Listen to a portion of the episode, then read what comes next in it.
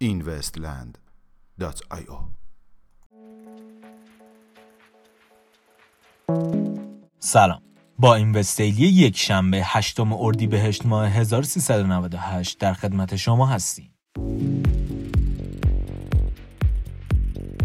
از دست رفتن 850 میلیون دلار Tether در Bitfinex پس از اتهامات دادستان شهر نیویورک به exchange رمزارزی Bitfinex در مورد دزدیدن 850 میلیون دلار Tether کمپانی مذکور این ادعاها را رد کرده و اظهار کرد که منابع مالی یاد شده به هیچ عنوان از بین نرفتند.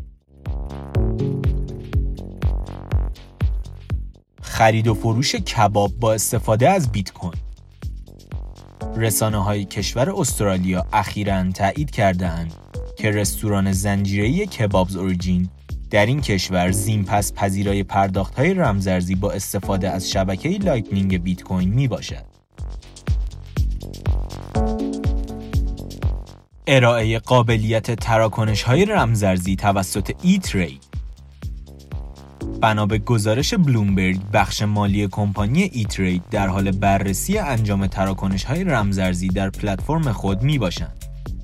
بر اساس این گزارش پلتفرم E-Trade ابتدا کار خود را با تراکنش های بیت کوین و اتریوم آغاز کرده و سپس رمزارزهای دیگر را نیز به لیست خود اضافه خواهد کرد.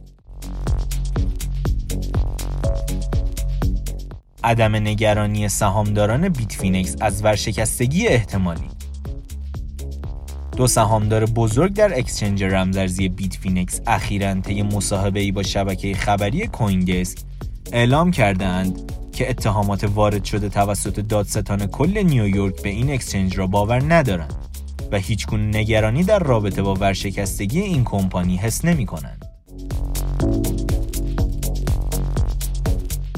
ورود پروژه پزوس به بلاکچین آنتولوژی کمپانی صادر کننده استیبل کوین پزوس اخیرا اعلام کرده است که برای راه اندازی توکن های خود به نام پکس به ارزش یک دلار با پلتفرم بلاکچینی آنتولوژی همکاری خواهد کرد. مونرو پنج ساله شد. یکی از محبوب ترین پرایوسی کوین ها یا همان رمزارزهای حریم خصوصی که در ماه آوریل سال 2014 به شکل کاملا غیر متمرکز به دست داوطلبان این حوزه بنا شد در روز گذشته تولد پنج سالگی خود را جشن گرفت. میانگین قیمت 24 ساعته بیت کوین 5223 دلار. میانگین قیمت 24 ساعته اتریوم 158 دلار 37 سنت.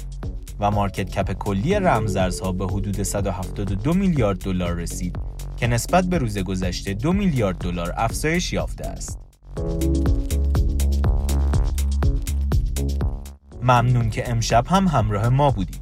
تا فردا ساعت 21 خدا نگهدار